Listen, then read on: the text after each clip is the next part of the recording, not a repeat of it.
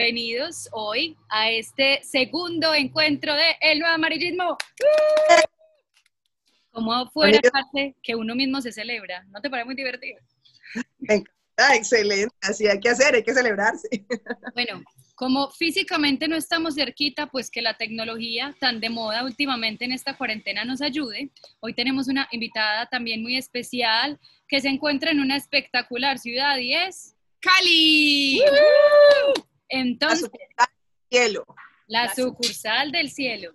Bueno, este programa ustedes lo van a poder ver a través de YouTube y escucharlo a través de Spotify.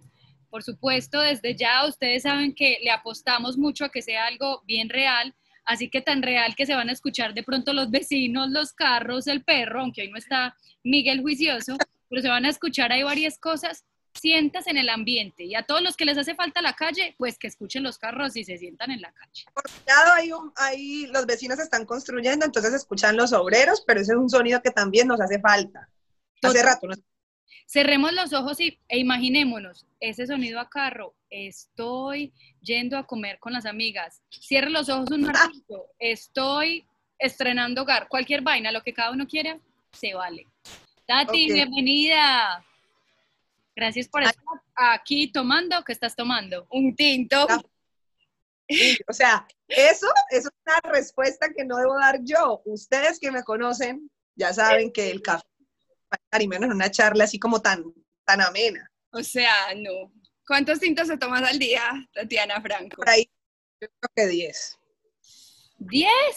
Ah, no, o sea, ya usted más o menos Rambo, el acelera del café. Y así pregunta que por qué mantiene activa. Ja. Y yo después te pregunto, ay, ¿por qué no puedo dormir? ¿Será que estoy enferma? Pero me olvido que me tomo 10 tazas de café, entonces pues le pido mucho a la vida. Ya saben todos los que le quieran regalar cafecito aquí a la señora para que la enamoren. Detallazo. Detallazísimo. Tati, bueno, eh, lo bacano de este amarillismo o este nuevo amarillismo, como hemos contado, desde este primer encuentro estamos empezando esta belleza y es que queremos resignificar el amarillismo que la gente siempre se ha imaginado. Dicen amarillismo y uno se imagina le cortaron la cabeza y la enterraron en el patio, perdón por la crueldad, ah. pero uno se imagina unas vainas horribles. ¿Qué queremos? Que sea más desde el amar, bacano, y las historias que a veces no conocemos. Uno ve a la gente por allá y como que cree que nada le pasa, que lo poquito que ve es única realidad y al conocer más de la historia se da cuenta que hay bastantes vainas con las que uno se puede sentir identificado. ¿Cómo sería un titular para Tatiana de amarillismo? La expresentadora de La encontraron en ¿Cómo se puede titular amarillista de tu vida? La expresentadora de Muy Buenos Días eh, está sin marido, con, el corazón roto, llorando amor tendido. Ay, pucha. Katy, bueno. Pasó de presentadora a vendedora de camisetas. ¡Qué horror! ¡Qué belleza! Listo compro el titular. Tati, empecemos también para contextualizar y las personas que de pronto no te conocen, una en versión express. ¿Quién es Tatiana Franco? Y sabemos que es pregunta de reina. Nuestra invitada anterior fue una reina y hasta ella se rió, pero así, express. ¿Quién es Tatiana Franco? Bueno, pues voy a contarles como mi hoja de vida así muy rápida. Yo soy caleña, soy periodista, realmente estudié mercadeo y negocios internacionales, pero la vida me topó con la televisión desde la edad de 18 años. Empecé en Cali a trabajar en televisión, en programas chiquitos, más chiquitos, medianitos, más grandecitos. Y luego llegué a el canal RCN, fui periodista de noticias en RCN, luego hice un par de programas que no voy a mencionar porque fueron de bajo rating, entonces no vale la pena. Más adelante estuve en muy buenos días, más adelante estuve en muy buenos días, que fue como mi casa y mi gran universidad en la televisión. Ahí trabajé cuatro años al lado de J. Mario Valencia, fui periodista, eh, también estaba como presentadora en el set en algunos momentos de la vida. Y cuando se acabó muy buenos días y, y, salió del aire, pues yo sigo dedicándome ahora, pero no a la televisión, sino que con mis redes sociales hago contenido y ahora soy emprendedora. ¿Estuvo bueno el resumen? Pues mira, ¿estuvo bien? Me quedé en pausa y todo. Traté de ser muy rápida porque eso es mucha información. O sea, tengo más puestos que un bus. Tiene más puestos que un bus. ¿En cuál de todos esos cabemos? A ver. En todos, mami, hágale. Oíste, y ya, ya que dijiste, pues, mira, ve, y ya sapiamos de dónde eres, ¿cómo fue nacer en Cali? ¿Cómo es esa ¿Cómo ves vos a los caleños? Pues el caleño eh, es una persona divertidísima, enérgica, que toma tinto, que come chontaduro, que, que le encanta el mango biche y todos esos sabores ácidos. De hecho, me da mucha risa porque mi vida ha sido o como que se ha dado entre sabores ácidos, como la lulada, como el chontaduro, pues el chontaduro no es tan ácido, pero el mango biche con sal, las grosellas, o sea, a mí me da mucha risa porque cuando yo hablo con amigos que son de otras grosellas, las grosellas, gente de Cali me entiende, la gente de Cali me entiende. Explícame por Entonces son frutos eso es como, como explico, eso es como una frutica muy pequeñita, verdecita, verdecita, pero es que no lo puedo comparar con nada porque, no sé, imagínense una calabaza, solo que la calabaza es naranja, bueno, imagínense que la calabaza tomó la pasta de la chiquitolina y quedó así, o sea, el tamaño de una moneda de 200 pesos. Y aparte se vistió de verde y no de naranja. Haga de cuenta que es así. Y cuando la mordes, es muy amargo. Entonces inmediatamente haces, o sea, es como la misma cara que haces con el mango biche, la misma cara que haces cuando te tomas una lulada. Entonces, digamos que como que nos movemos en esos sabores extremos y los caleños somos extremos en todo. Entonces, en Cali uno saluda a todo el mundo, eh, los caleños somos salseros, somos dicharacheros, somos rumberos, o sea, no sé, nacer en Cali es una nota porque uno viene como con, como con el chip de la alegría y de la salsa adentro. Eso es nacer en Cali. Qué belleza. Ya, Cali es Cali y lo demás es. Loma, pero Loma. A ti, bueno, hay algo importante. ¿Cómo, ya hablaste de cómo son los caleños, cómo se sienten, qué va en esa energía, pero hay una parte muy importante, es que cuando uno llega a la adolescencia, aparte de, tiene que tomar una decisión súper importante. Para mí fue mortal y es como, ¿a qué te vas a dedicar el resto de tu vida? Decida que va a estudiar, si decida en qué va a trabajar, si va a trabajar, pero decida ya y uno es un bebé de 16, 17, 18, 19 años que tiene que decidir qué va a hacer el resto de la vida y meterse a estudiar algo. ¿Cómo fue esa experiencia para vos? Pues fue súper complicada porque yo no sabía, no, yo sí sabía qué quería hacer, pero sabía como por partes, como que me encanta el tema de la comunicación, sabía que me gustaban los medios, pero no la tenía clara. Entonces yo me preguntaba, ¿será que yo quiero ser actriz? ¿Será que yo quiero ser cantante? No, cantante no me da.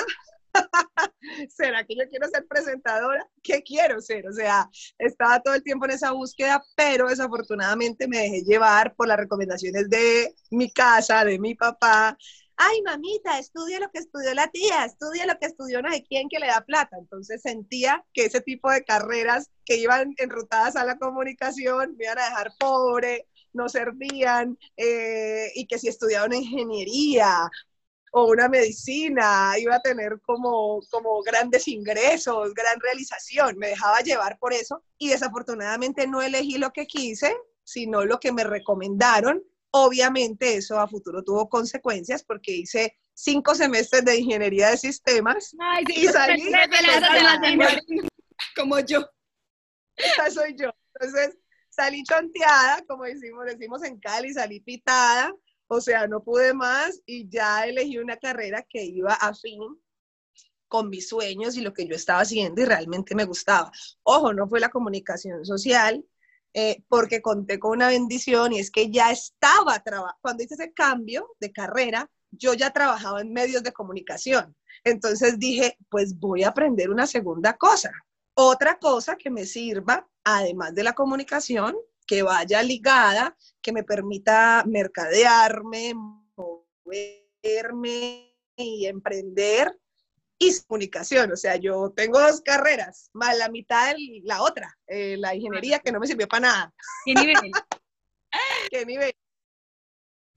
Y bueno, a ver, si hay alguien que está pues bien pelado o de pronto ya grande y que está un poco perdido con ese tema vocacional, ¿qué hago? ¿Qué es para qué soy bueno? ¿Qué hacer?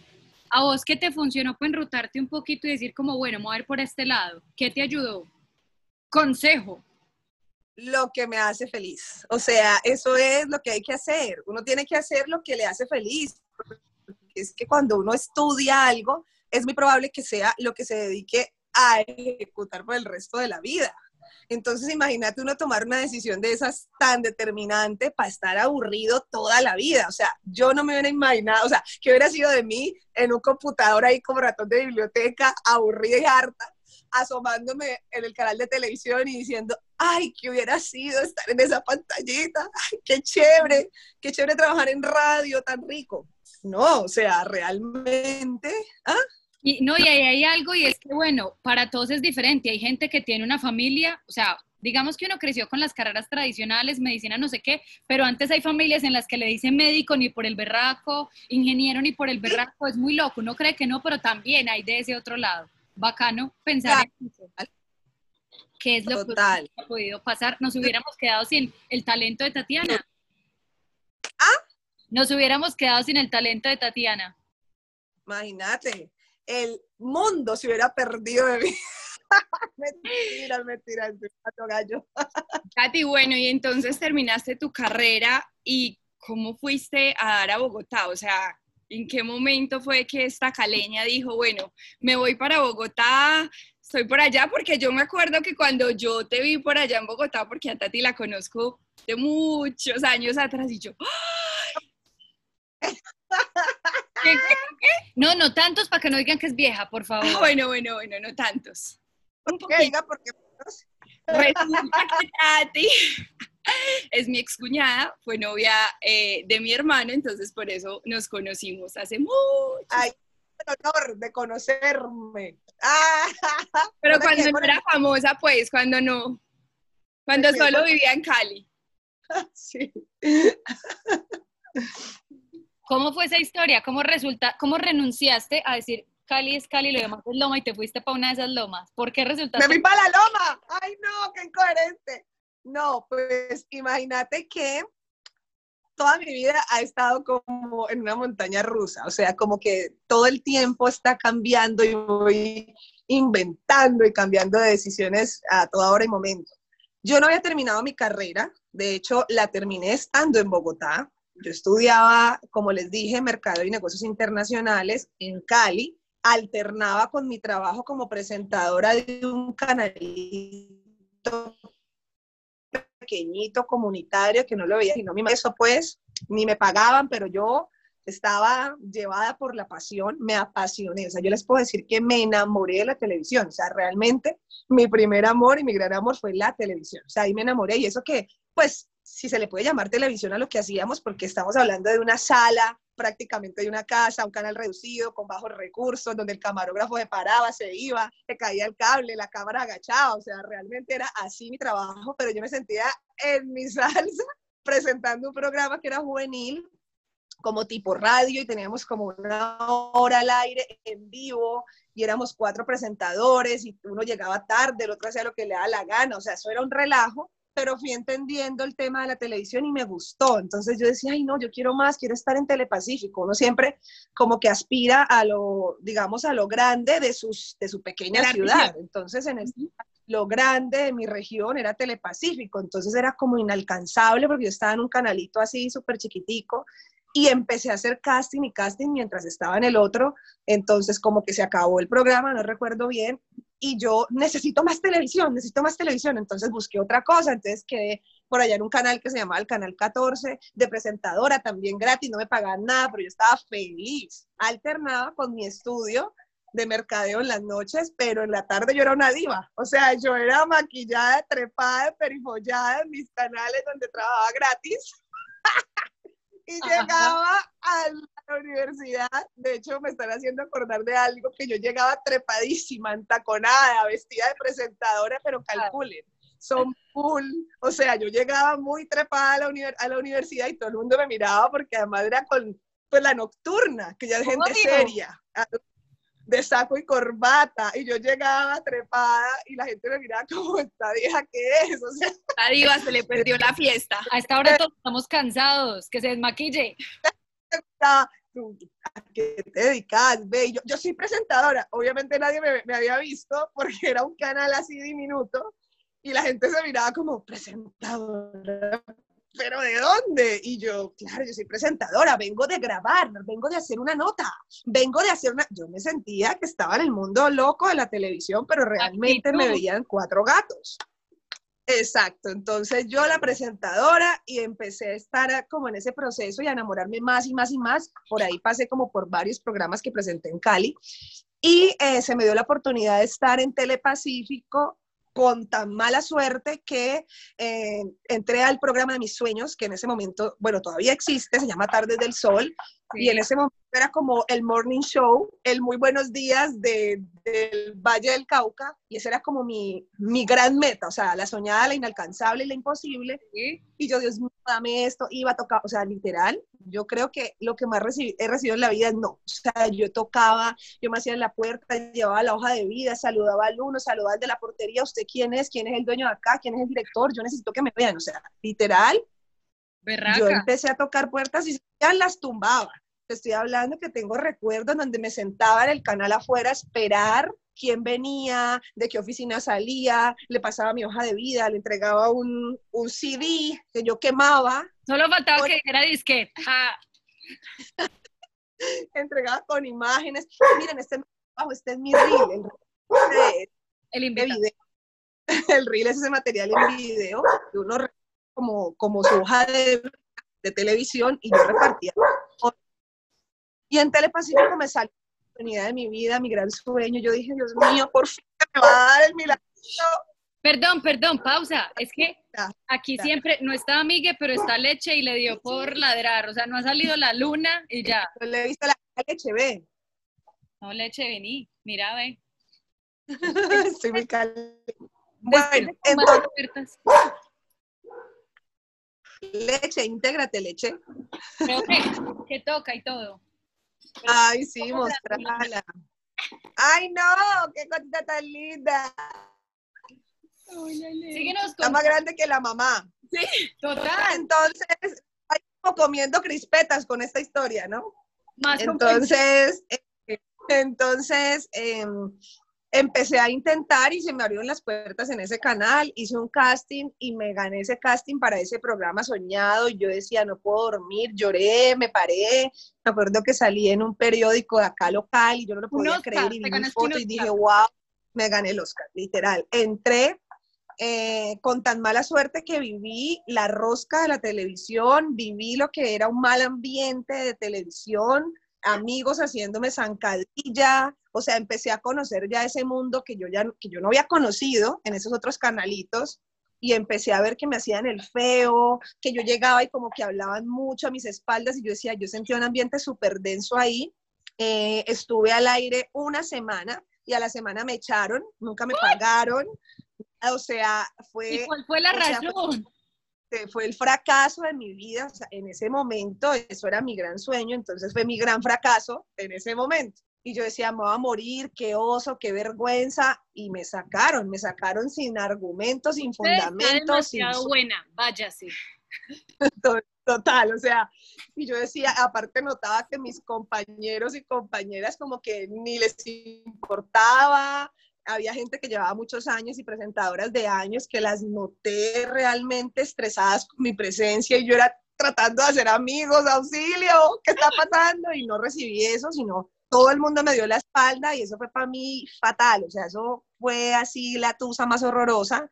Entonces dije, bueno, a buscar Bogotá. Si no fue Cali, el límite, el tope, lo más era eso. 2.600 metros pues me voy para algo más grande, me voy para algo más grande, necesito más, no me puedo devolver. 1.800. Y empecé, y empecé a, a, mentalizarme, quiero Bogotá, necesito televisión en Bogotá, esto parece imposible, pero yo voy a ver cómo me las invento. Y ahí apareció una historia muy divertida, que esa muy pocos lo saben, y es que me inscribí a un reality que se llama Protagonistas de Obvio, yo me acuerdo. o sea, Tatiana Franco inscrita, ¿qué sería de Tatiana Franco donde estuvieran protagonistas en este momento? Yo creo que tumbo la casa, la quemo. En todo caso, vi eso como mi oportunidad, eh, no para actuar. Mucha gente me dice, ay, querías actuar. No, yo realmente sentía que ese iba a ser mi vitrinazo. Fue pucha, entré a este reality, me peleé con todo el mundo, soy noticia, me conocieron y bueno, por lo menos termino en, algún canal. Ese era como, obvio no, yo no peleo, es pura lora, o sea, yo me hubiera muerto ahí del susto con el poco de tropeles, me hubiera puesto a llorar. Entonces me, me suscribí, eh, no había terminado la carrera, pero ya estaba como muy avanzada y por esos días ya se estaba terminando el semestre, lo recuerdo muy bien. Y dije, ¿será que me matriculo al otro semestre o me meto al reality? Bueno, pues mandemos los papeles al reality.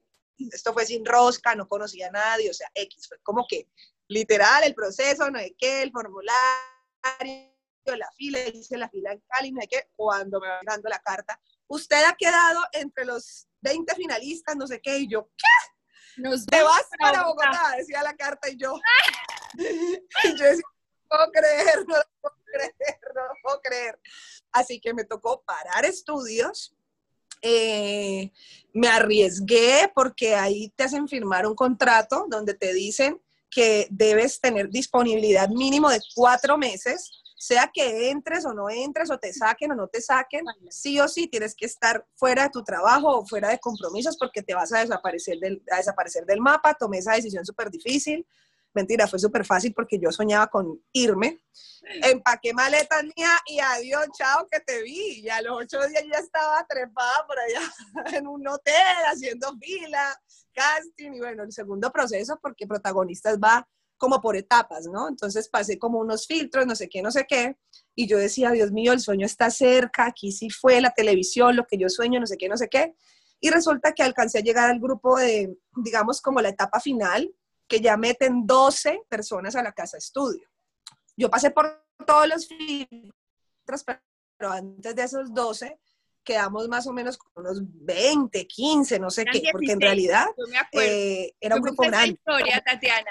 ah, bueno, el caso es que yo me fui como con 60 personas y eso iban sacando gente, sacando gente, sacando gente a medida que iban pasando los días. Y yo decía, Dios mío, voy a pasar, voy a la casa estudio, voy a la casa estudio. Cuando ya quedamos como los semifinalistas, eh, ya era grabado, pues ya era en vivo, en televisión, ya era la prueba final y ya te dicen, te vas para la casa estudio, tu camiseta. Yo ya me hacía trepada en la casa estudio contando la suerte de que no pasé, no entré a la casa estudio. Entonces fue como mi segunda derrota así ah, no, muy buena suerte, pero en ese momento, cuando las cosas pasan, uno no entiende, sino que las entiende después. Y yo decía, ¿qué es esto? Yo venía de mi tusa horrorosa de no poder entrar a Telepacífico y me encuentro con esa descachalandrada porque además fue una vergüenza pública que me dijeran que no en televisión y yo decía, ¿qué es esto?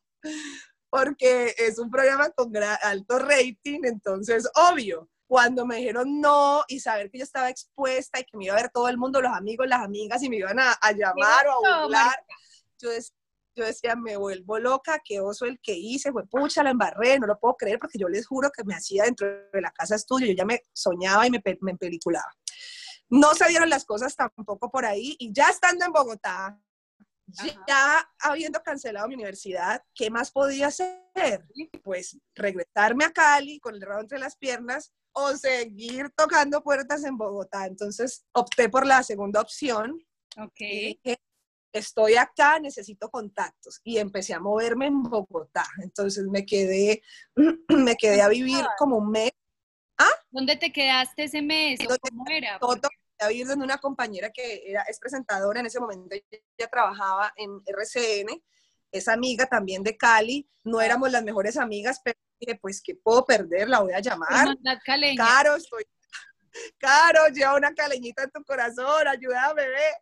Y ella, ¿qué pasó? Y yo me echaron de la casa de estudio, ¿cómo así? Y yo, vea, Y ella, bueno, ¿y qué hacemos? Venite para mi casa. Entonces duré ahí em, más o menos un mes en la casa de ella, o creo que más, no sé. Y empecé, como sabía que ella era periodista de muy buen, eh, perdón, de RCN, eh, dije, bueno, por aquí va a ser el flecho, por aquí sí fue, entonces empecé a intenciarla. Caro, ayúdame, ayúdame para entrar, dime si hay vacantes, ¿qué hago? O sea, yo soy la reina de la intensidad. Intensa. Como lo pueden notar. O sea, a mí una puerta no se me abre, la tumbo. O sea, es impresionante. Y empecé y empecé y empecé a conectarme con amigos periodistas. Oye, estoy en Bogotá, ayúdame. Empecé a llamar los canales, a City TV, a Caracol, a CMI. O sea, yo tengo las fotos de todos los canales por los que pasé. Hice casting con Yamida Matt en el set, el 1, 2, 3, la ñapa, o sea, todo. Hice casting de periodista de noticias, de periodista de entretenimiento, de City TV, de Canal Capital, de todo lo que existía no te a mi alcance. no te imagino en noticias. Demasiado serio para que Tatiana me presente una noticia. O sea, no me imagino hablando, perdón, con todo el respeto y el amor, porque hay que ponerle humor, pero yo no me imagino a Tatiana hablando del coronavirus. no, no me imagino la seriedad de Tatiana hablando del coronavirus. Imposible. Yo tampoco, tranquila. Pero yo decía, aquí fue, tengo fotos, las tengo que mandar en el set de noticias CMI, con un porte y una elegancia, ustedes me hubieran visto. En todo caso, eh, empecé así, entonces Carolina como que me chismoseaba, ve, están necesitando tal cosa, ve, tal otra, no sé qué. Y se me dio una oportunidad muy chévere porque casualmente RCN abrió un taller de presentadoras y periodistas regionales. O sea, eso sí fue como que yo dije, esto es mandado a pedir para mí. O sea, ¿qué es esto?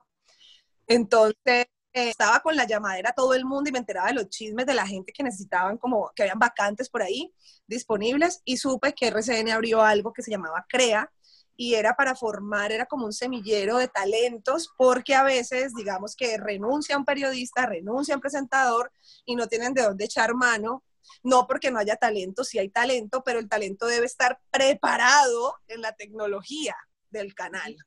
O sea, vos puedes ser muy gran presentadora, pero si te van a tirar al aire ya, necesitas conocer un canal de este nivel, un noticiero. Entonces, ellos decidieron eh, formar periodistas y presentadoras de canales regionales de todo el país. Entonces, em, había periodistas antioqueñas, había periodistas del Chocó, había del Valle del Cauca, o sea, éramos un grupo como de 12.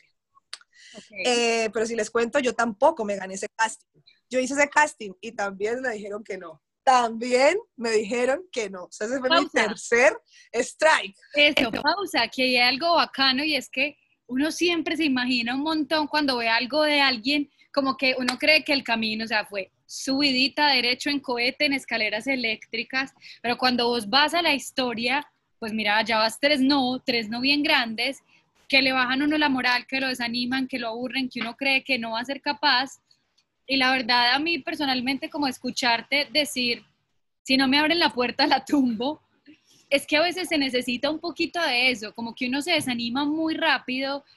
Vos crees, sabes que esa persona está por allá porque tal cosa y uno cree que todo es fácil, que siempre fue un sí, que aplaudió y se prendió la luz o que es una cosa muy obvia y no necesariamente es así, uno le, se caga del miedo. Segunda grosería que digo, perdón, pero sí, o sea, no, como que mal, no, no se puede y tener esa habilidad para respiro y lo vuelvo a intentar es bien importante. Y si ustedes me preguntan, esto ya es un secreto muy grande, esto ya es una revelación demasiado peligrosa. A ver. ¿Cómo entré casting, de, a ese casting, no, a ese equipo de presentadoras, a ese taller? Se supone que se hizo un casting, de hecho ese casting, mire lo curioso, ese casting se había hecho hace muchos meses en Cali, pero muchísimos, o sea, yo ya había olvidado el tema yo hice parte de una fila de niñas, recuerdo mucho, en un salón acá en Cali donde nos llamaron, vean RCN, va a abrir un taller, vengan todas las periodistas, presentadoras de canales regionales, no hay qué, no. Y yo hice mi casting y yo olvidé eso porque de hecho las compañeras con las que lo presenté también me preguntaban, ve, ¿qué pasó con RCN? No, nunca, nunca pasó. Y pasaron muchísimos meses, muchísimos meses. Y yo me hablaba con mis compañeras y nadie dio razón del tema estando yo en Bogotá, miren lo chistoso, yo digo, las cosas de Dios son perfectas, me hace una llamada una de las compañeras que hizo el casting conmigo en aquel entonces. Esa compañera trabajaba en Telepacífico y en el programa de donde yo salí votada como un perro. O sea, ella estuvo, ella fue espectadora de, esa. O sea, ella me vio llorar nada. Ella era la presentadora principal. Hoy sigue siendo la presentadora de ese canal y de ese mismo programa. Entonces me llamó como a contarme chisme. Tati, vemos, ¿qué? ¿Qué contás? Ve, ¿te acordás del casting que presentamos hace 800 años por allá, no sé dónde? Sí, ¿qué pasó? RC. Llega y me dice, Carol, ve, te llamaron. Y yo, marica, no me habían llamado. y yo salgo, y yo salgo dos pasos adelante. Obvio, obvio me llamaron.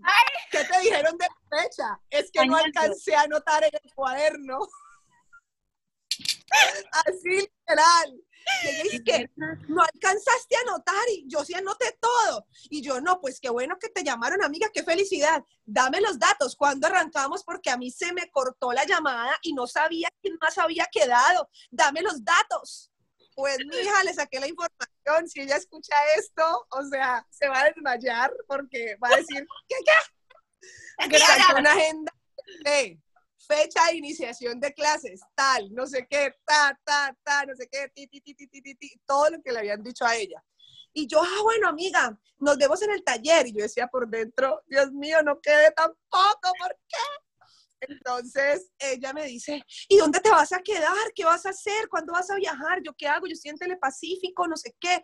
Y yo, no, pues amiga, yo estoy en Bogotá, eh, yo también estoy quedando donde una amiga, yo ya tengo la facilidad, no sé qué, toda la película. Bueno, listo, listo, chao, hablamos, nos vemos allá cuando estamos, estamos hablando, chao, chao, chao. ¿Qué?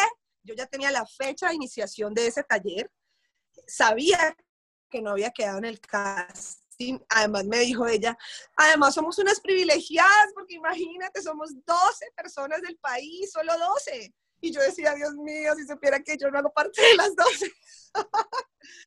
bueno, bueno, colgué y yo necesito hacer algo, necesito hacer algo. Ya tenía la fecha y la fecha era, hace de cuenta, como cinco días después de esa llamada. O sea, era muy rápido, muy rápido. Empecé a movilizarme en RCN eh, sin tener acceso porque yo no podía porque pues yo trabajo allá, le decía a Carolina Soto, Caro, ayúdame a entrar al canal, consígueme entradas. Y decía, pero ¿para qué? ¿Qué vas a hacer acá? O sea, no, no, no, no, no, déjame, yo necesito conectarme. Y ella, ay, usted tan loca, bueno, listo, hágale. Yo le consigo entrar y me conseguía entrar y yo iba y me parqueaba en el canal RCN a buscar caras, a ver quién sabía ese taller. Le preguntaba a la gente, oigan, crea, ¿dónde queda? Crea, eh, tiene sede física está ahí en RCN, pero tiene sede física, así que fui hasta allá, no sé qué, no sé cuánto, eh, no encontré a nadie, no logré como ubicarme con tan buena suerte que yo quedé con un contacto de un, eh, de un productor de protagonistas, que él me cogió mucho cariño en la época en que yo salí, me dijeron no y me vio llorar cuando me sacaron como un oh. perro con la cámara, la así negra. No renunciaré. Yo, yo sueño, yo me voy a morir, no sé qué. El tipo me dijo, no, Tati, dale, tú eres talentosa, anota mi número, lo que necesites. Pues me acordé y llamé a ese señor. Y yo, ¿qué veo? ¿Te acordás de la caleña que hizo el casting? De, que salió llorando. Pero que Ay, hola, ¿qué más? Me decía Cali. Hola, Cali, ¿qué más? ¿Cómo estás? Yo bien, no sé qué. Necesito pedirte un favor. ¿Qué pasó? Yo me acabo de enterar, o sea, le conté, me acabo de enterar que van a, van a formar periodistas en RCN y yo hice ese casting y yo no quedé, yo necesito entrar ahí. Ve, pero yo qué tengo que ver en eso, yo no conozco, eso es otro departamento. Ayúdame, por favor, ayúdame, te lo suplico. Mira, a ese hombre lo llamé por ahí toda la semana, o sea, toda la semana, se llama Ricardo. Yo, Ricardo, que has averiguado, mira, faltan tres días y yo necesito entrar como sea uy, no, si sos muy intensa, qué cosa tan impresionante, así sos para todo. Y yo, ese es mi sueño, necesito entrar, yo soy periodista, bla, bla, bla, bla, bla, hasta que un día, faltando un día para iniciar las clases, porque ya me hacía que no estaba ahí, ya mi amiga había aterrizado en Bogotá, o sea, todas las viejas, las de Antioquia, las de Chocó, las de no sé dónde, y yo por ningún lado, cuando, y yo, cuando me llama el tipo, eh, vos sí sos muy de buenas. Eso es casi imposible, pero logré hablar con un amigo, no sé qué, no sé qué, le hablé de vos, no sé qué, no me vas a hacer quedar mal, Tatiana, porque yo dije que te conocía, esos cupos fueron muy peleados, hay gente muy top, yo te veré juiciosa, no sé qué. Anda por tu cupo, anda ya al canal, no sé qué, vas a llenar un registro y mañana empezas clases. Y yo, ¿qué, qué? O sea, yo saltaba, lloraba, no lo podía creer. Así que al otro día, mi amor, arreglada, perfecta, maquillada, como si me hubiera ganado el casting, normal, entré. Actúa natural. normal, me encontré en la portería con las presentadoras y periodistas de las otras ciudades que nos habíamos ganado el casting. Con tu amiga de Cali. ¿Qué, qué? Y con tu amiga de Cali. La claro, mi amiga. Que casting. casting con ella, normal, normal. Hola amiga, qué dicha verte, no sé qué. Yo no lo podía creer cuando, bueno, para adentro, clases. Y esa fue mi carrera más espectacular y mi escuela más espectacular porque haz de cuenta como si nos hubieran metido en un campo de concentración periodístico. O sea, eso era un sueño que yo decía, esto no lo puedo creer. Entonces empezaron a darnos clases tipo universidad, tipo colegio, con pupitre, con salón, y era desde las 6 de la mañana y salíamos a las 6 de la tarde mamadas comiendo periodismo, o sea, era la universidad del periodismo. Entonces, todos los días teníamos clases con periodistas muy tesos. Entonces, un día me dio clases Vicky Dávila, otro día me dio clases Jessica de la Peña, otro día me dio clases eh, Ricardo Henao en deportes, otro día Carolina Cruz en, en farándula, Ana Catalina Torres toda esa gente que yo veía como inalcanzable y como ejemplo en la televisión, pues fueron mis maestros en televisión, pero era televisión real porque no era teórico solamente, sino que era práctico, porque necesitaban sacar de ahí eh, mujeres o, o también había, bueno, no había hombres, necesitaban sacar de ahí talento para contratarlo en el canal. Entonces nos tenían que formar muy top. Así que nos llevaban a las emisiones del noticiero, nos mostraron cómo funciona un noticiero, cómo es un estudio, pero no era como, este es el estudio, no, realmente las clases eran reales, o sea, se acababa el noticiero, inmediatamente iba nuestro noticiero y teníamos que... De verdad. Literal, o sea, teníamos que escribir las notas, salir, uno hacía un día de presentador, el otro era el periodista, el otro era el director, el otro era el realizador, todo lo que pasa realmente en la televisión grande y eh, daban varias opciones eh, para que uno eh, como que fuera identificando su línea. Si lo mío son deportes, si es entretenimiento, si eran noticias reales, uno lo iba descubriendo en la medida que iban avanzando los días. Entonces, ¿Cuál hay fue tu llamado ahí? ¿Cuál fue tu llamado de la selva? ¿Qué empezaste a sentir? Dije, lo mío es entretenimiento, entretenimiento, pero la reportería también me encanta. O sea, salir a buscar la noticia y contarla me pareció espectacular. Noticias generales, pero de reportería.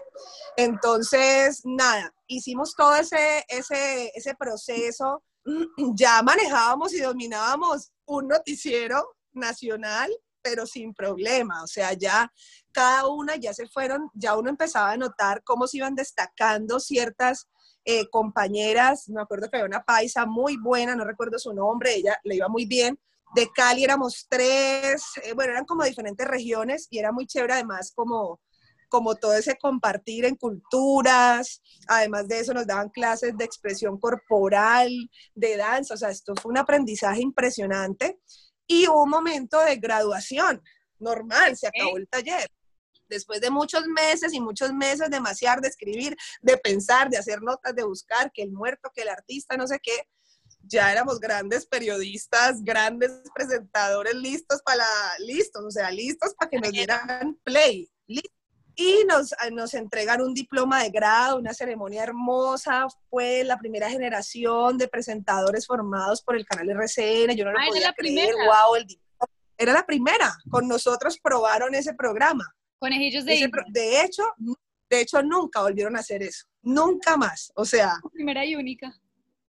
Ahí, primera y única eh, generación, yo me imagino que eso tiene unos costos altísimos. Además, disponer de todos estudios, de todo el tiempo, del talento que está allá. O sea, eso es un tiempo muy, muy costoso y yo creo que pues de pronto no lo volvieron a apostar por eso, no sé. En todo caso, nos graduamos, no sé qué, y nos avisaron días antes que obviamente eso no era una garantía de que ibas a trabajar, eso siempre lo supimos. O sea, todos soñaban con trabajar ahí. Ay, me quiero quedar en el canal, no sé qué. Obviamente eso lo tuvimos súper claro, como que aquí no hay trabajo, no hay vacantes. Ustedes quedan la lista número uno cuando lleguemos a necesitar, van a ser los primeros que vamos a mirar, pero no hay nada, o sea, no hay nada para hacer. Listo, nos graduamos, nos despedimos, lloramos, nos abrazamos y todo el mundo armando maletas para su ciudad, para su ciudad otra vez, para sus caritos regionales, a volver, sí, a volver a sus canales, a su Telepacífico, a su Teleantioquia, a su Telemedellín, no sé qué, todo el mundo. Y yo, bueno, ¿y aquí yo qué? o sea, Dios ah, mío. sí, buen punto. Y, ya, y entonces se acabó, no sé qué, abrazo, pico, ta, ta, ta. Cuando luego entra el, productor de noticias RCN y nos dice que tiene una noticia para darnos, y es que hay un cupo disponible para la persona que más se destacó durante todas las clases y me lo gané yo. Entré a ser periodista de noticias RCN. ¡Eh! O sea, después de tres strikes y hay un puesto y es para la que está en Bogotá. ¡Wow! Para la que no se ganó el casting, para que la que perdió el año por allá en para la que lloró, para la que no entró a la casa de estudio, bueno, yo digo que Dios me tenía guardado eso ahí y por eso definitivamente se me daban tantos no, no, no, porque no era por donde yo estaba buscando. Luego entendí que no necesitaba de un reality para exponerme a ese nivel y exponer como toda mi vida y mi intimidad para poder lograr mis sueños y bueno, ahí está la prueba y ya de ahí en adelante trabajé en RCN como por ocho años, nueve años. Bueno, hasta al sol de hoy. Esa es mi historia. como, como de esa historia tan bacana, lo que hablábamos de los sueños, del no tener miedo, pues pucha, porque eso es no tener miedo ni tener pena. Además, porque uno a veces es penoso, uno le da pena preguntar, decir, intentar, y está muy brutal. Hubo, pues, golpes sin duda, cosas muy tesas, pero ¿qué crees que fue lo que más te enseñó ese paso en el periodismo? O sea, uno, como dicen por ahí, saca callito y va aprendiendo muchas cosas. ¿Qué fue lo que más te enseñó? El periodismo, cuando ya lo empecé a ejercer. Y el hecho de haber estado en ese mundo tan expuesto, porque claro, el periodismo es una cosa, pero estar ahí y que parándola y que te conocen y vos sos la de no sé quién y te en este canal y entonces ya te empezás a relacionar con ciertas personas y entonces este es el personaje famoso, o sea, como que ya la gente cree pues más o menos que es tu mejor amigo si solo te haya visto a través de una pantalla. O tu peor enemigo. Yo que uno no, uno no debe perder su esencia. Uno debe ser siempre la misma persona. yo soy la misma caleña que salí de aquí, de Cali, normal. O sea, uno no debe perder esa esencia porque esa esencia es la que precisamente te caracteriza y mira que yo tengo muy presente a la gente que me ha dado la mano, nunca se me olvidan, de pronto no se los digo, pero nunca se me olvidan. Entonces, es que yo siento que la vida es una cadena de favores, ¿no? Y todo el tiempo esa gente con la que uno ha entregado, el día de mañana te abre puertas, como me pasó a mí, o sea, la persona con la que yo en algún momento tuve alguna relación, una amistad, mira que esa persona me dio la oportunidad y la otra me llamó y la otra me contó. Entonces, básicamente es una cadena en la que si uno maneja su esencia, la gratitud y por lo menos procura ser bueno o tener buenas relaciones, pues mira que finalmente eh, las puertas sí se abren. Lo otro es que es fundamental no dejarse obnubilar ni nublar por ese cuento de la farándula, de la fama y de toda esa película, porque sí tuve muchas eh, luchas personales con el ego, es natural que uno llegue a un canal y yo me sentía con ese micrófono súper poderosa, súper potente, millonaria. es como millonaria, siempre me he sentido millonaria, no lo he sido, pero me he sentido que es diferente. Y que es importante. Entonces, uno con con ese micrófono, con esas tres letras, como yo decía, que era RCN, realmente mucha gente se ponía a los pies de uno y no estoy exagerando. O sea, cuando uno necesitaba, yo necesitaba hacer una entrevista, eh, contactar a un artista, contactar a una persona. Hola, soy Tatiana Franco de RCN, wow. O sea, eso era como, como, ay, sí, ¿qué necesitas? O sea, yo notaba la diferencia de cuando yo me presentaba como, hola, soy Tatiana Franco, y cuando ya tengo ese apellido que te da un canal poderoso que es RCN, pues en el caso mío pudo ser otro canal. Entonces yo decía, Dios mío, esto no es eterno. O sea, yo no me llamo RCN el día que no exista. ¿Será que a mí se me van a abrir las puertas de la misma manera? ¿Será que la gente me va a copiar igual? Y también tengo la otra parte de la historia porque conocí ya la otra parte y es que no, la gente solamente está de tu lado, la gente oportunista, cuando sabe que le vas a brindar un beneficio. Entonces, para una persona que no tenga los pies sobre la tierra, eso le pega durísimo. Le pega durísimo todo ese cambio de un día ser no sé quiéncito famoso, reconocido, o salir en televisión y decir yo estoy aquí y luego ya no ser nadie, porque desafortunadamente la gente cree que sin estar ahí es nadie, que me parece fatal. O sea, es como que yo ya no soy nadie, ¿no? Siempre fuiste. Lo que pasa es que le entregaste toda tu humanidad a, a, un tercero, o sea, a un canal, a un nombre, a un título, a un reconocimiento. Entonces, siempre hay que tener los pies sobre la tierra porque o si no, mira, la televisión te come viva. O sea, yo tuve muchas experiencias experiencias espectadora de muchas vidas, como espuma y al otro día. Por ahí llegó alguien, se escucha como otro perrito, se va yendo. Sí. sí. tres patas, pero ya se fue. Bueno, Tati, Tati, eh, para vos, ¿qué significa ser influencer? Todos somos influencers. todos, todos somos influencers. La gente em, está equivocada y se ha dejado deslumbrar por el cuento de las redes sociales. Pero, por ejemplo, el número uno influencer es Jesucristo. O sea, una persona influencer, un ser humano influencer es alguien que, que puede influenciar de manera positiva, dar un mensaje y que lo sigan y que la gente quiera seguir eso que está haciendo. Es un modelo a seguir, es algo aspiracional. Yo quiero ser como él, quiero ser como vos, quiero actuar así. Eso para mí es un influencer. Y todos somos influencers en nuestra vida. Una mamá es influencer de sus hijos todos los días decirle no te sientes así, no hables así, por favor, saluda, buenos días. Eso es ser influencer. Lo que pasa es que la gente ha entendido que para ser influencer hay que estar en una red social. Obviamente es un término que, digamos, de manera técnica, pues aplica para las redes sociales, pero yo creo que todos tenemos la capacidad de influenciar, uno a través de las redes, otros a través de la vida, con su mensaje, mamás, cabezas de hogar, son influencers. Nosotros hemos estado, Tati, súper de acuerdo con ese tema de cómo influenciar y lo que represente, justo ahí se da un debate súper grande por, ¿está expuesto, no está expuesto? Volvemos a, al tema cuando alguien está muy expuesto, casi que uno como que cree que se le sabe toda la vida, se cree en toda la confianza y el derecho de opinar, de decidir, de elegir y de meterse ahí en la historia y es muy bacano entender la responsabilidad que eso lleva, ¿cierto?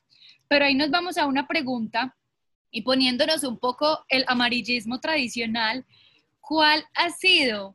Y ya, pues hablando de ese reconocimiento, la influencia que uno tiene en las personas, el hecho de estar expuesto, pues en un medio de comunicación, en una red social que sé que la gente se meta ahí, ¿cuál ha sido el titular más amarillista? Puede ser, la verdad, casi siempre es falso, más inventado, que han creado respecto a vos, puede ser de pronto en esa época, no tiene que ser actual, pero como que se inventaron y que vos te dio durísimo o que se convirtió en una historia de todo el mundo y que todo el mundo opinaba. ¿Cuál ha sido esa, ese momento en el que tú te sentiste más expuesta a nivel masa? Ok, pues digamos que yo no he tenido un impacto tan, tan de reconocimiento nacional o de pronto no, no tengo claro qué tan conocida he sido en mi trabajo, pero aún así eh, eh, me han hecho noticias, me han hecho notas. Entonces, estaba acostumbrada a las notas bonitas, donde hablaban lindo de mi trabajo, no sé qué, hizo tal cosa, qué bonito. Y justamente para responder tu pregunta, yo tuve una ruptura amorosa hace como año, más de un año, y resulta que yo tenía una pareja que también era del medio, él es cantante, entonces obviamente éramos dos personas que estábamos expuestas al medio para que no le pongamos el título famosas, que me parece como que eso ya es demasiado. Y obviamente para un para un medio de comunicación es más atractivo porque hay más noticias, son dos personajes que tienen tema de qué hablar. Así que cuando se acabó la relación, eh, me sentí absolutamente expuesta, o sea, realmente fue expuesta porque ya empezaron las redes y los tabloides, las, la prensa a llamarme y yo decía, pero ¿qué está pasando? Y digamos que me afectó mucho puntualmente que él en algún momento haya dado una entrevista de un celibato que nosotros practicábamos, algo tan íntimo, y eso salió a la luz pública. Entonces un día leí como, esta a Tatiana Franco no se la comen. Así lo leí, así. Y yo decía, en una yo decía, ¿qué es esto? Cantante dejó a cantadora porque no se lo daba. O sea, así. Y yo decía, y de ahí para abajo el poco de comentarios que yo decía, Dios mío, qué, qué nivel, o sea, qué level. Oh my God. Eso fue, eso fue muy fuerte, fue muy fuerte para mí, o sea, realmente me sentí súper expuesta, o sea, yo decía, Dios mío, ¿hasta qué punto la intimidad de uno tiene lugar? Aparte que, pues como en redes sociales, ahí está Lorenzo. Lorenzo, silencio, soy una entrevista. Aparte que como en las redes, eh, digamos que eso lo publican ya los medios en redes, ustedes saben que ahora todo es virtual, sí, sacan la noticia en la prensa, no sé qué, pero además la republican en su red social, pues calculen el amarillismo de la gente que estaba comentando. Ay, eso es que se lo echaba por fuera. Ella era la que cuento. Eso es no sé qué. Y esta es una mojigata, santurrona, mentirosa. Y yo decía, uy, no. Yo no, fatal. O sea, digamos que esa ha sido como la noticia amarillista que más me ha dejado, me bajó de nota, full. O sea, esa, esa fue la noticia. A ti, y antes de por aquí que te tiene una pregunta especial para hablar un poquito, ¿cuáles han sido en general de las cosas que se han dicho de ti más falsas y que más te han impactado además de esas? Como que, que ha sido esa figura tan de mentiras que se ha inventado la gente respecto a vos y que te ha sorprendido como que yo. Yo soy esa. ¿No sabes? Eh, yo pienso. Mira que yo siento que yo he corrido con suerte. O sea, de mí se hablan como cosas bonitas. Yo de hecho me busco en Google. Yo he hecho la tarea. Yo me meto a Google y me Entonces yo soy como que, que han escrito de mí, que han hablado, ay, bueno, pasé invicta, pasé invicta. Entonces, ya que estamos eh, hablando de cosas buenas, pues que Jelly te haga la pregunta de algo muy bueno que tiene que ver contigo. Bueno, Tati, queremos saber eh, cómo inició lo que tienes ahí escrito justamente en esa camiseta, cómo inició el Vos Podés. Que de hecho, pues antes de que me digas eso, como que escuchándote ahorita en en todo lo que nos contabas, yo decía, o sea, ese, vos podés, ya vas a empezar a contar, pero viene de hace mucho tiempo porque es que vos decías, pues me lo imagino yo en todas esas veces que caíste, que decías, vos podés, Tatiana, o sea, vos podés y vos te levantas. Y bueno, bueno ¿cómo nació el vos podés a partir de no sé hace cuánto que nació? Bueno, después es mi proyecto, un proyecto que yo no estaba planeando, que llegó a mi vida como la mayoría de las cosas, así, de casualidad. y resulta que, Jelly, vos, vos estás resaltando algo que es muy real y es que esto habla mucho de cómo pienso yo y cómo actúo yo desde siempre. Pero mira que yo nunca lo había aterrizado, ¿ya? O sea, ese es mi, digamos, mi lema de vida, sin decir que la frase estuviera todo el tiempo en mi boca, pero ese es como mi lema de vida, porque así funciono yo y así se me han dado las cosas, insistiendo y, como siempre levantándome de caídas. Pero digamos que el punto de quiebre se dio, y vuelvo otra vez a hablar del exnovio, que es arte no hablar de un exnovio todo el tiempo, pero toca, toca hablar. Pasa mucho, no, pasa mucho pero toca, porque toca poner en contexto a la gente. Y es que de todas esas rupturas y cosas malucas y, malos momentos, digamos que el más reciente, porque ya pasó hace rato, afortunadamente, eh, fue mi ruptura amorosa y fue una persona con la que tenía una relación de dos años, muchos sueños juntos. Entonces, cuando mi relación se acaba, obviamente ahí se me fueron los sueños, literal, o sea, yo quedé bueno, claro que ya en ese momento no estaba en televisión, entonces para mí era muy importante eh, eh, estar haciendo otro tipo de cosas en ese momento y bueno, haciendo, siento dedicándome a él y a su carrera porque era su así que entregué, digamos, como que mi tiempo, mi energía y mis proyectos a él. Cuando esta persona se va, pues yo quedé literal así, o sea, mirando para el techo, mano cruzada, Dios mío, yo, ¿qué voy a hacer? Ya no hay televisión, se había acabado Muy Buenos Días, había salido del aire, eh, más adelante se murió J. Mario, que me dio durísimo, entonces, digamos que pasé por un momento de una profunda tristeza, una depresión, pero que ustedes no se alcanzan a imaginar.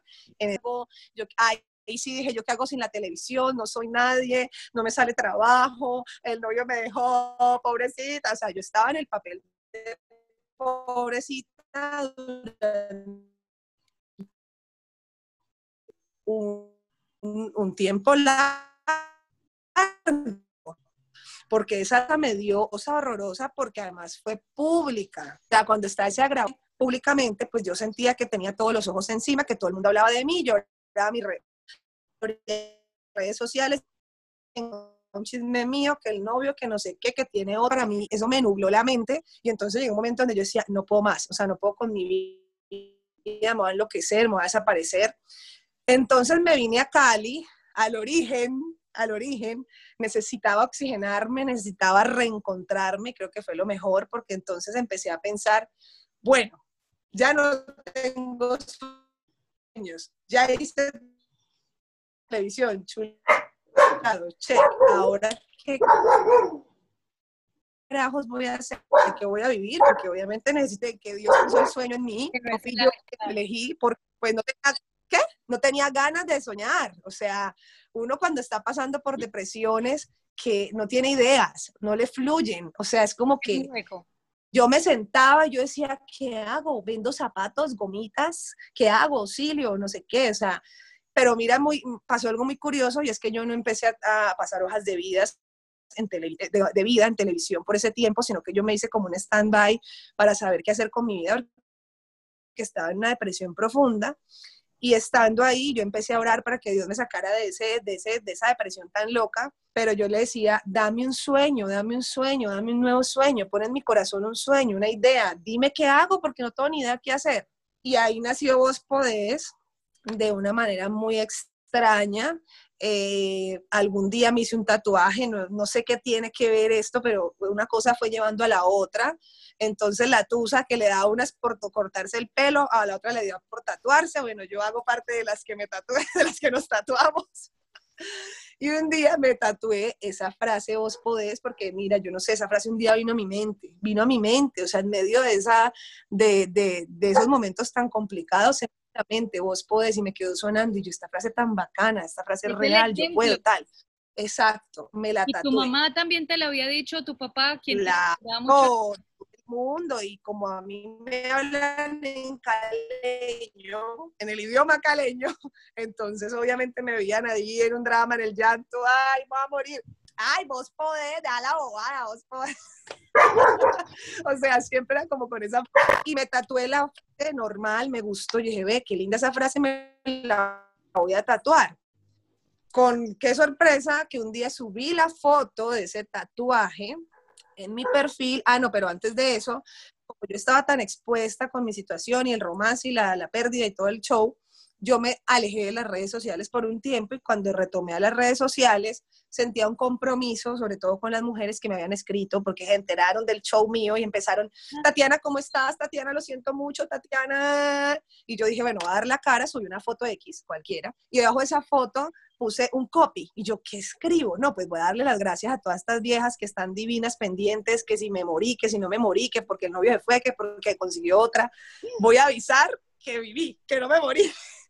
Entonces escribí un copy que me nació así como del alma, estaba pues en mis días locos de Tusa y coloqué un mensaje muy bonito diciéndole a las mujeres que, que, pues que a cualquiera nos podía pasar, digamos que me sobreexpuse más de lo que ya estaba expuesta por otras personas y decidí exponerme yo y dije, sí, me pasó, sí, me rompieron el corazón, sí, sentí que me moría, sí, pero no me morí. O sea, así que si te está pasando, pues vos podés.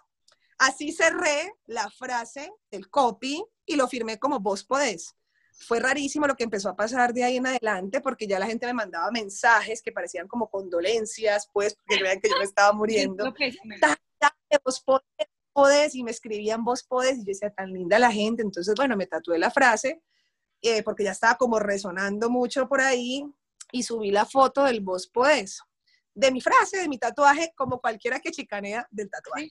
Mira, cuando pasaron, no sé, menos de ocho días, me llega un mensaje que de hecho en, mi Instagram está en historias destacadas, me ataqué a llorar. Una señora, a quien no conozco, seguidora mía, me mandó un mensaje diciéndome que había cogido el celular de la hija, que ella no tenía Instagram, pero que su hija sí, y que ella se había puesto a ver mi historia, y que me amaba y me adoraba, y que era una mujer de más de 40 años, como de 45 años, muy adulta, que jamás pensó tatuarse acompañarme para fortalecerme, se había tatuado y se tatuó el, o sea, se hizo el tatuaje exacto. Se hizo el tatuaje. Me mandó la foto, la misma letra, el mismo tatuaje, la forma. Y yo decía, y yo decía, ¿qué es esto tan Me están oyendo, las veo, veo como que te quedó quieto quedó tieso eso, ve, la Aquí tenemos un poquito de fallas, pero vuelve el Las perdí, las perdí. Houston, eh, perdón, Cali. Cali. Fallas, técnicas. Pero ya, me están sí, eso. Cali, Cali, conectando a Medellín, Cali. Cali, ve. Entonces, cuando esta señora se tatúa, y yo dije, wow, ¿qué es esto? Y resulta que no era una señora, sino luego otra, y luego otra, y luego otra, y luego un hombre, y luego y yo, ¿qué es esto? Y me empezaron a mandar fotos del tatuaje, el tatuaje, vos podés, Tati, me animaste, tu mensaje me encantó, eh, me siento identificada, estoy pasando por lo mismo, tengo una ruptura, me duele el corazón, me duele el alma, mi marido, no sé qué, o sea, esa red social se convirtió pues en un consultorio de, de mujeres con el corazón, corazón roto. Y yo, pero ¿qué es esto tan espectacular? Y un día dije, ay, voy a hacer una camiseta para que me la compre mi mamá. esa frase está como muy bonita, está como gustando, voy a hacer una camisetica ahí como para que me la compre mi mamá y los dos vecinos y listo. Y un día fui, me metí, no sé qué, investigué, compré la tela, no sé qué, y la mandé a hacer la camiseta con la frase vos podés, pues con una sorpresa que vendí, ese día saqué 60 camisetas, yo me acuerdo que ese fue el número de la producción y se vendieron todas en un día, en muy pocas horas, en muy pocas horas. Y la gente empezó, quiero tu camiseta, quiero tu camiseta, me siento identificada, ese mensaje, esa frase, y yo, oh, por Dios, bueno, saquemos otras 60, prum, se vendían de una, bueno, saquemos 100, prum, se vendía de una. Y esto fue cogiendo forma de una manera que yo decía, wow, que es tan impresionante. Y ya para diciembre, porque eso empezó, no sé, en noviembre, yo ya tenía mi, mi gran eh, microempresa productora de camisetas eh, Vos Podés se convirtió en una marca, ya empecé a trabajar en ella fuertemente, así que decidí registrarla, ya empecé a notar que eso era un movimiento más que una marca de camisetas, que realmente muchas mujeres se conectan con el tema, entonces dije, esto ya tiene fuerza, siento que esto va cogiendo más fuerza, lo registré, mm, Ahora he sacado otras colecciones de camisetas. Tengo un Instagram que se llama Vos Podés, donde claramente los mensajes son de poder, de fuerza, y se ha ido formando una comunidad increíble que yo estoy aterrada. Y bueno, pasé de hacer televisión a vender camisetas y ahora me dedico a influenciar a personas bajo esa consigna. Vos podés. Y sabes que, pues yo, por ejemplo, fui una de las que compré las, la camiseta y cuando a mí me llegó, yo me acuerdo que ese día yo me iba para San Vicente, pues que es un pueblo de acá de Antioquia, y ese día íbamos a montar bicicleta. Entonces yo iba con mi ah. esposo, con mi hermana, yo me estrené la camiseta, llegué a San Vicente, me cambié y me fui. Y ese recorrido eh, era la primera vez que montaba después de haber tenido a Miguel Ángel. Entonces, no sé, tenía como, no sé, Miguel tenía cuatro meses, creo. Y era la primera vez que volví a montar. Y yo era subiendo una loma súper dura y yo era como que fue, pucha, no, vos puedes, Yelisa, vos puedes. O sea, por algo hoy te pusiste justamente esa camiseta. Entonces, pues como que ahora que vos hablabas, y yo eso te lo conté, pues como ese día que llegué de una de montar y logré terminar todo el recorrido, yo decía, fue pucha, el poder de la mente y de lo que uno se dice. porque posiblemente si yo no me hubiera puesto esa camiseta, yo no, pues no tuviera la frase tan aquí, o sea, como que, ay, sí, yo voy a ser capaz, pero ya me la había puesto, me había visto en el espejo y de hecho mi esposo me hizo bullying ese día, cuando íbamos a salir, él me dijo, es que a ah, vos podés, y yo sí, yo puedo, pero nos fuimos y obviamente subiendo, eso era lo que me decía yo, voy a ser capaz, acaba de tener a Miguel Ángel, mi estado físico no está tan bien, eh, pero voy a ser capaz, yo puedo, yo puedo, y eso fue lo que me hizo ayudar a, terminar pues eso. Entonces es, o sea, yo y me imagino que no solamente en ese consultorio de doctora Corazón eh, es, es, eso, no solamente es la situación eh, pues como sentimental, sino situaciones económicas con los hijos que te deben llegar y como que, fue pucha, y pues yo me sorprendo, o sea, mira que eso para mí es una alegría constante. Si la gente supiera lo que representa para mí ese Instagram, que a mí me manden mensajes de todo tipo, no solo sentimentales, porque no es lo único en lo que uno se, se traba,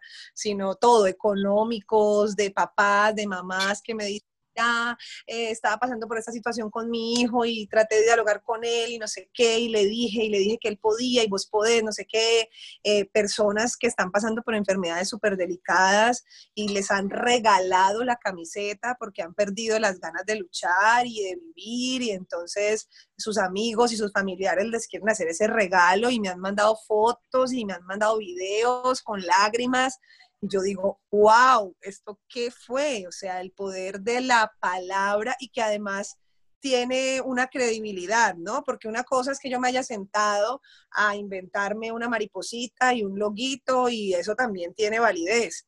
Pero como esto está conectado con una historia real y con mi vida, siento que la gente por eso lo percibe y lo recibe así, porque mi mensaje es así, o sea, mi vida es así, mi, vida gira en torno a eso. Justo por eso que estás diciendo, eh, con toda esa historia que muchas de las cosas yo no las sabía, otras sí, pues de repente, o sea, al escuchar eso, si a mí me preguntan que si Tatiana puede, yo le digo, güey madre, Tatiana puede, o sea, seguro. Y si Tatiana no puede, se inventa como poder y es el ejemplo o lo que uno muchas veces dice como el testimonio vivo, cuando alguien habla algo pero que realmente lo experimenta es mucho más poderoso.